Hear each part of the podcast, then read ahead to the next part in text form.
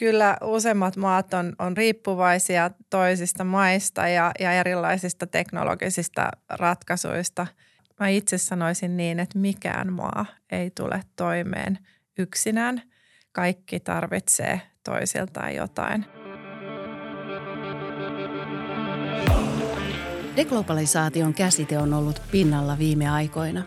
Käsitteellä viitataan globalisaation vastavoimaan, eli tilanteeseen, jossa eri maiden välinen yhteistyö vähenee ja intressiristiriidat lisääntyvät. Deglobalisaatio ei tue unelmaa yhteisestä, yhtenäisestä maailmasta, vaan maalaa kuvaa pirstoutuneesta ja blokkeihin jakautuneista kansakunnista. Mutta miten tämä liittyy teknologiaan? Hyvinkin vahvasti, sillä moderni teknologia pitää sisällään laajapäin mineraaleja ja niistä rakennettuja komponentteja, jotka haalitaan kokoon ympäri maailmaa. Mikään maailman valtio ei tule toimeen yksinään, sillä kaikki tarvitsevat toisiltaan jotakin. Tässä jaksossa pohdimme O P Yrityspankin toimitusjohtaja Katja Keitaanniemen kanssa deglobalisaatiota ja sitä, miten se vaikuttaa teknologian kehitykseen ja sen saatavuuteen.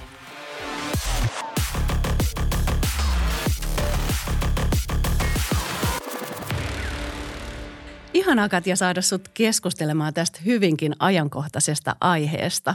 Kiitos, mukava olla täällä. Miten, Katja, sä näet, että onko tämä deglobalisaatio sun mielestä todellinen ilmiö vai onko se tällaista pientä pelottelua? No jos mietitään, mitä se globalisaatio sanana tarkoittaa, niin se tarkoittaa oikeastaan niin kuin kansainvälistä kauppaa ja suorien investointien määrää. Ja, ja, ja jos me mietitään, mietitään tätä kokonaisuutta, niin itse asiassa globalisaation huippu on saavutettu jo kymmenen vuotta sitten. Hmm. Eli, eli tota, ei ole pelottelua, vaan, vaan ihan totista totta. Sitten miksi se kehitys on kääntynyt, niin, niin siitä voisi pitää varmaan oman podcastinsa. Mutta tota, siihen liittyy varmasti Kiinan talouden kypsyminen ja, ja poliittiset trendit. Sitten jos mennään vähän, vähän tota, tähän viimeaikaiseen ää, kehitykseen ja viimeaikaiseen ää, globalisaation hidastumiseen, mitä siellä on taustalla, niin siellä on muutamia... Muutamia aika isoja elementtejä. Koronapandemia yksi, äh, Ukrainan sota, äh, toimitusketjujen häiriöt, jotka tietysti osittain on, on liittyneet näihin kahdella, kahteen edellä mainittuun. Äh, energiakriisi, joka sai monet Euroopan maat kääntymään sisäänpäin. Ja, ja tietysti tämä E U-Venäjä-kauppa on supistunut tämän Ukrainan sodan myötä, pakotteiden myötä merkittävästi myös. Että tässä muutama konkreettinen viime aikojen globalisaation hidastumisen taustalla oleva ilmiö. Mm. Ja aika merkittäviä muutoksia, mitkä on tapahtunut lyhyen ajan sisällä. Juuri näin. Mm. No mitä sä näet, mitkä on olennaisimpia riskejä, joita tämä deglobalisaatio sit pitää sisällään? No isossa kuvassahan deglobalisaatio tekee sen, että se hidastaa kansainvälistä kauppaa ja eri maiden taloudellista ja yritysten välistä yhteistyötä. Ja tämä voi sitten äh, johtaa talouskasvun äh, hidastumiseen ja, ja tämä on se niin kuin iso kuva, iso kuva ja, ja iso, iso riski taustalla. Ähm, Länsimaiset yrityksethän on siirtäneet viimeisinä vuosikymmeninä tosi paljon tuotantoa kolmansiin maihin, kun länsimaissa tuottavuuskehitys on, on hidastunut. Ja tämä on sitten mahdollistanut alhaisemmat tuotantopanosten hinnat, eli on ollut edullisempaa tuottaa palveluita ja, ja tuotteita. Ja, ja, ja sitten sit kuitenkin, kun mietitään sitä kokonaisuutta, niin ehkä niitä riskejä ei ole välttämättä sitten osattu noin, noissa kohdissa laskea oikein ja riskit on nyt ainakin osittain realisoituneet. Ja, ja tämähän on näkynyt, mitä tuossa aikaisemmin mainitsin, näitä toimi, toimitus- ja, ja toimintaketjujen ö, vaikeuksia, niin siellä on tapahtunut aika moistakin kompurointia mm. ö, covidin aikana monen yrit, ison yrityksen kohdalla ja, ja voisi vetää ehkä sen johtopäätöksen, että tuotannon siirtäminen kolmansiin maihin on voinut lyhyellä aikavälillä vaikuttaa kannattavammalta kuin se sit itse asiassa pitkällä aikavälillä on ollutkaan. No itse asiassa toi tulee mun mielestä tosi hienosti esille O P:n toteuttamassa tällaisessa yrityspulssikyselytutkimuksissa. Eli suomalaisille ja ruotsalaisille suuryrityksille toteutettiin tällainen tutkimus ja sen osalta on tullut esille, että, että suomalaiset ja ruotsalaiset yritykset on varautunut näihin geopoliittisiin riskeihin hyvin samankaltaisin keinoin. Ja tähän kyselyyn vastanneista yrityksistä seitsemänkymmentäkolme prosenttia on uudistanut tätä toimitusketjuaan ja jopa kaksi kolmasosaa vastanneista niin on panostanut tähän geopoliittisten riskien kartoitukseen. Ja vielä jos lukuja heitetään, niin vajaa puolet oli jopa vetäytynyt joltakin markkinalta ja, ja se tarkoittaa sitä, että et, et näistä yrityksistä kolmekymmentä prosenttia on siirtänyt tuotantoa kotimaahan tai jopa lähialueelle. Et miten sä näet, että onko Suomella maana liian suuria riippuvuuksia jostakin toisesta valtiosta? No Suomihan on, me ollaan tämmöinen vähän niin kuin saari, saari ja erittäin pieni kotimarkkina. Eli me ollaan ihan maalaisjärjelläkin ajateltuna erittäin riippuvainen monista eri maista. Ja me ollaan myös yksi eniten globalisaatiosta hyötyneistä maista. Mm. Toisaalta sitten taas meidän taloudelliset suhteet esimerkiksi Venäjän kanssa, mun on pakko antaa nyt esimerkkiä, pahoittelut vähän lukujakin tähän, mutta Venäjän kanssa niin, niin kuin meidän taloudelliset suhteet esimerkkinä vaihdeleet äärimmäisen paljon. Ne on nimittäin vaihdelleet ulkomaankaupan osuuksina nollasta sataan mm. tässä tuota, historiassa. Melkoinenkin range. Niin, ja viime vuosikymmeninäkin nollasta viisitoista prosenttia on sekin aika iso, mm. kun mietitään koko ulkomaankaupan osuutta. No sitten kuitenkin me ollaan aika mukautuvainen maa ja, ja tämä Venäjän kaupan romahduskin osoittaa, että me kestetään ainakin keskipitkällä aikavälillä oikeinkin hyvin yhteen markkinaan liittyvät riskit. Että et tämä ei, ei sinällään ole niinku maailmanloppu, mutta, mutta tuota, edelleenkin totean, että meillä on, me, meidän vienti koostuu suurelta osin investointitavaroista ja perusteollisuuden tuotteista. Ja, ja varsinkin nyt investointien osalta niin poliittisilla suhdanteilla on kyllä todella iso merkitys mm. Suomelle. Että ainakin itse seuraan äärimmäisen tarkkaan sitä, mitä tuolla geopoliittisessa ympäristössä ja sitä kautta geotaloudessa tapahtuu. tapahtuu joo. Et se on tässä roolissa ymmärrettävä ja, ja pystyttävä sitten, sitten niin kuin, ö, näitä näkemyksiä myös integroimaan esimerkiksi sinne meidän luottopäätösprosesseihin. Mm. Ö, datan perusteella, kun katsotaan ja mitä tuosta totesit tästä meidän tutkimuksesta, niin, niin datan perusteella nähdään jo kauppavirroissa muutoksia ja tuotanto on tuotu lähemmäs ja tuodaan edelleen. Ja tätä myötä tietysti jotkut suomalaiset yritykset on saanut uusia asiakkaita ja osa yrityksistä saanut uusia toimitusketjuja. Eli siellä on myös positiivisia vaikutuksia, mutta isossa kuvassa kyllä deglobalisaatio ei ole Suomen eduksi. No onko millään maalla sit realistista kykyä ylläpitää teknologisesti kehittynyttä yhteiskuntaa täysin toisista valtioista riippumatta? Erittäin haastavaa. että, että kyllä useimmat maat on, on riippuvaisia, riippuvaisia toisista maista ja, ja erilaisista teknologisista ratkaisuista, energialähteistä, raaka-aineista ja ne on peräisin eri puolilta maailmaa. Ää, ja useinhan on puhuttu esimerkiksi elektroniikkatuotteiden valmistuksesta ja, ja monen, monen tällaisen tuotteen valmistus vaatii harvinaisia maametalleja, joita ei ole saatavilla kaikkialla ää, maailmassa. Ja sitten vaikkapa puolijohteiden valmistus poliittisesti Tulenarassa tai Taiwanissa, niin, niin yksi, yksi elementti, joka, joka liittyy tähän myöskin.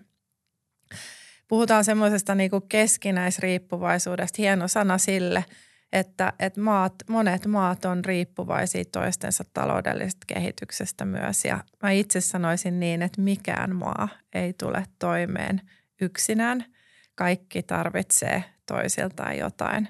Eli siinä mielessä tämmöinen niin kuin puhdas deglobalisaatio on minusta niin kuin mahdottomuus. mahdottomuus. Joo. Ja niin kuin sanoitkin, että kun tämä globalisaatio on mennyt jo niin pitkälle, että tietty saturaatiopiste on saavutettu ja takaisin ei ole niin kuin paluuta tai deglobalisaation lopputulemaa. Mutta tästä oikeastaan kysymyksenä, että onko sitten näin, että voiko joku valtio hyötyä tästä deglobalisaation kehityksestä? No valtiona, mä, jos puhutaan valtiotasolla, niin, niin tota, mä sanoisin näin, että globalisaatio nostaa kokonaisuutena hyvinvointia. Mutta aina niin kuin jokaisessa asiassa, sit kun mennään vähän syvemmälle ja vähän yksityiskohtaisemmalle tasolle, niin siellä on voittajia ja häviäjiä. Ja, ja, ja tämä tarkoittaa vaikka sitä, että vaikka se maa hyötyy globalisaatiosta, niin sitten siellä saattaa olla yrityksiä ja toimialoja, jotka voi sitten kärsiä ja, ja, ja, ja sitten deglobalisaatio voi kääntää vähän sitä pelikenttää toisinpäin. Sitten sit voi olla semmoisia asioita, että globalisaatio kärjistää vaikka sitä tulonjakoa merkittävästi ja, ja se voi sitten johtaa esimerkiksi poliittisten äärilaitojen vahvistumiseen tämmöistäkin.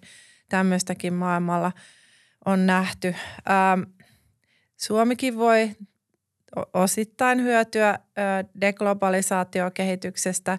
Tuossa aiemmin puhuttiin siitä, että jos tuotantoa tuodaan lähemmäs niin kuin datankin perusteella mm. ja itse näen sen ihan tietysti työni kautta, että sitä tuotantoa on, on joltain osin jo, jo tuotu lähemmäs, lähemmäs ja, ja ihan Suomeen asti, niin silloin tietysti Suomelle syntyy mahdollisuuksia saada investointeja tänne ja tä, tätä näkyy myös noissa hanketiedoissa ö, laajemminkin. Suomen asema koetaan vakaaksi niin poliittisesti kuin ilmastokysymyksien osalta, eli me ollaan tuolla vastuullisuuspuolella ö, Suomessa ja Pohjoismaissa voisi sanoa, että edelläkävijä ja tämä luo osaltaan myös sitten mahdollisuuksia. Eli kyllä me, mekin nähdään sitä kolikon toista puolta, vaikka en nyt mihinkään täydelliseen deglobalisaation uskokaan, enkä halua, että, että missään, missään muodossa mennään. Mutta tämmöisiä elementtejä siellä on olemassa joka tapauksessa. Joo, ja niin kuin sanoit, että aina kun mennään pintaa syvemmälle, niin sitä osaoptimointia on aina. Kyllä, just näin.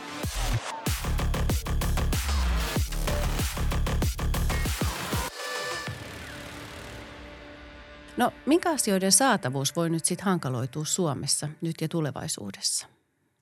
No mä sanoisin, että mä ei kannata, tästä ei kannata sillä tavalla yksilönä kyllä tässä kohtaa ainakaan mitenkään hermostua tai panikoitua. Että voi olla, että jotkut tuotteet kallistuu, semmoista, semmoista kehitystä saattaa, saattaa, saattaa tapahtua.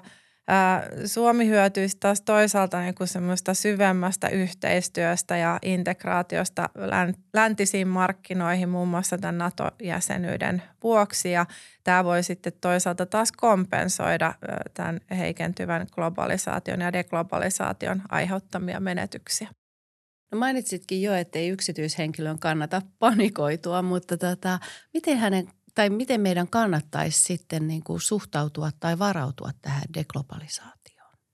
No itse näen, että vaikka se voi hyvin olla näin, että vaikka sitten työ, työn, oman työn tai, tai työpaikan kautta niitä vaikutuksia saattaa tulla sillä tavalla, että jos työskentelee yrityksessä, joka on kovasti riippuvainen jostain ulkomaista markkinasta tai toimittajasta. Nyt jos mietitään, että on työskentellyt yrityksessä, joka on ollut äärimmäisen riippuvainen vaikka Venäjäkaupasta, mm. niin totta kai siinä toimintaympäristössä saattaa ja omassa työskentelyympäristössä tapahtua, tapahtua muutoksia. Aika hyvin sitten yritykset Suomessakin on löytänyt niitä uusia markkinoita ja uusia mahdollisuuksia. Et siinäkään tilanteessa ei kannata panikoitua, vaan se voi olla myös mahdollisuus. Myös mahdollisuus. Eli, eli puhuisin enemmänkin tämmöistä niin kuin toimintaympäristömuutoksista ja niin yksilö- kuin yritystasolla pitää olla valmis. Pitää olla semmoista resilienssiä, kun nykyään puhutaan. Eli, mm. eli pitää olla semmoista muutoskyvykkyyttä. muutoskyvykkyyttä, just näin. Se on se oikea suomenkielinen termi tälle. Niin, niin se auttaa kyllä asiassa kuin asiassa, että ei, ei ihan pienestä hermostu ja, ja näkee enemmänkin mahdollisuuksia kuin uhkia. Mahtavaa. Hei, mikäli tämä deglobalisaatiokehitys nyt kuitenkin sitten jatkuu, niin miltä sä ennustaisit maailman näyttävän sen lopputuotteena? Vaikka hypätään viisi vuotta eteenpäin. Miltä näyttää maailma Katja Keitaaniemen silmin? No se maailman jakautuminen tavallaan leireihin, kun puhutaan nyt, nyt tästä idän ja lännen leireistä vaikka kovasti, niin se on oikeastaan poliittinen kysymys, se ei mm-hmm. ole taloudellinen kysymys.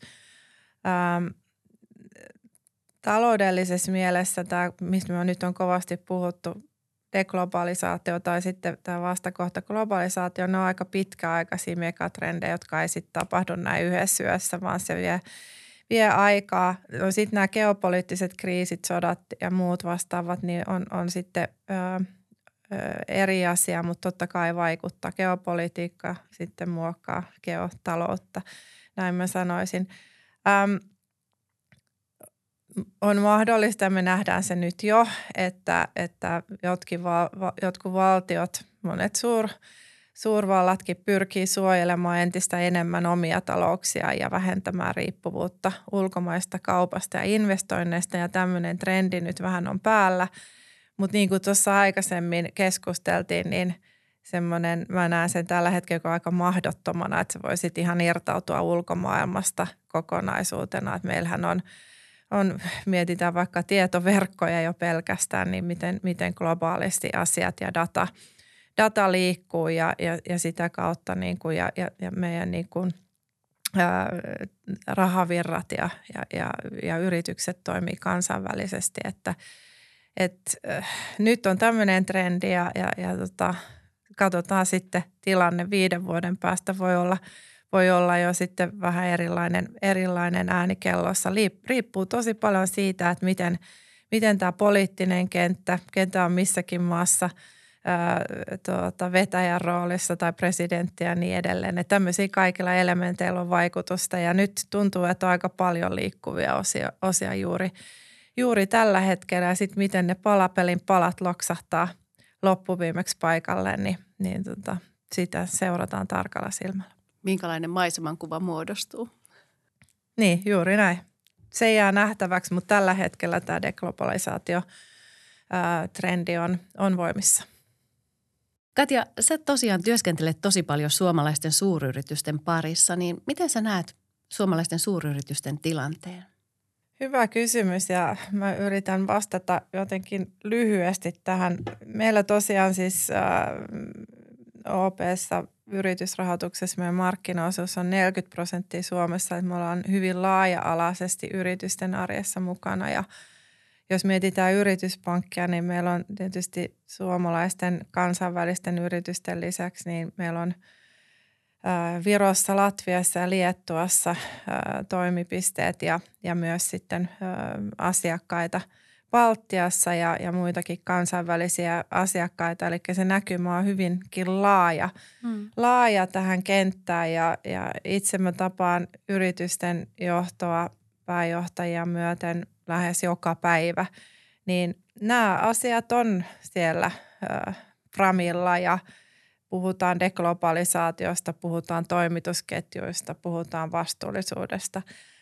Mm, näitä ei oikeastaan nyt ihan hirveästi julisteta, mutta kyllähän kovasti mietitään ja vastuullista tietysti liiketoimintajohtamista ja bisneksen johtamista on, että varaudutaan häiriöihin toimitusketjuissa, mietitään semmoisia niin sanottuja second optioneita ja sitten myös, myös mahdollisesti tuodaan sitä toimitusketjua ja arvoketjua lähemmäs, lähemmäs jotta sitten pystytään varmista, varmistumaan siitä, että kaikenlaisissa tilanteissa ö, pystytään sitten, sitten tuota niitä, niitä tuotteita ja palveluita ö, tekemään ja tuottamaan ja, ja, ja asiakkaille, asiakkaita palvelemaan. Eli tästä on nyt aika paljon oppia, että miten haavoittuvaisia ne, ne toimitus- ja arvoketjut saattaa olla ja, ja varmasti näistä kaikista, mitä tuossa alussakin mainitsin,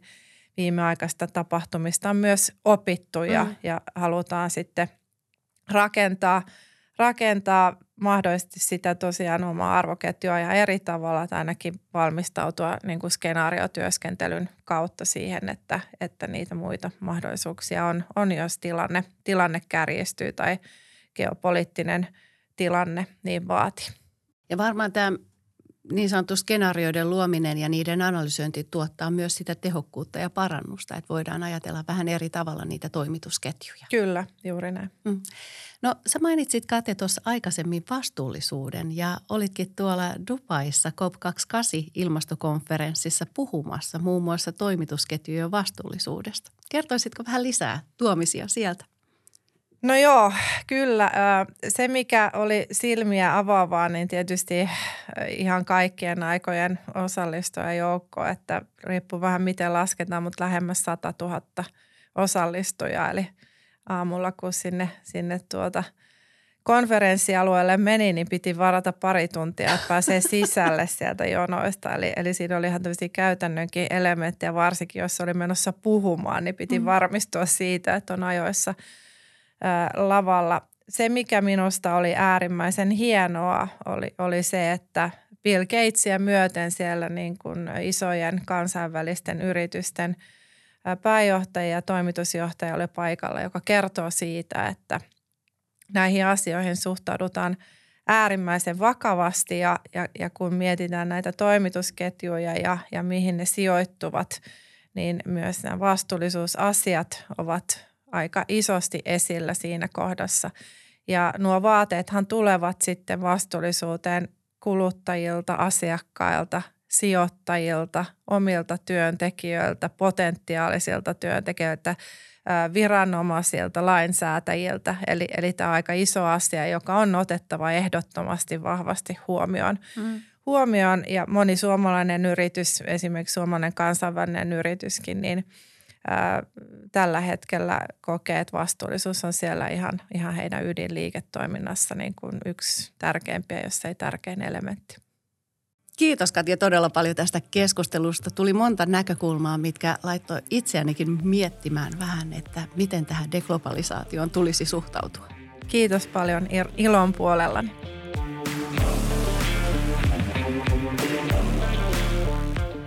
Tässä jaksossa kävimme läpi deglobalisaation riskejä ja mahdollisuuksia. Siinä, missä deglobalisaatio voi tuoda yrityksille hyötyjä toimitusketjuvarmuuden ja kumppaniriskien vähenemisen näkökulmasta, voi kääntöpuolena kuitenkin olla liikevoiton supistuminen, jos esimerkiksi tuotantoa siirretään takaisin maahan, jossa se on kalliimpaa. Onkin siis mielenkiintoista nähdä, miten deglobalisaatio tulee tulevaisuudessa muuttamaan maailmaamme. Jatketaan siis edelleen tiedonjanoisina ja ollaan avoimia uusille innovaatioille sekä mahdollisuuksille. Nautitaan tästä hetkestä ja haluan toivottaa parhainta päivää just sulle.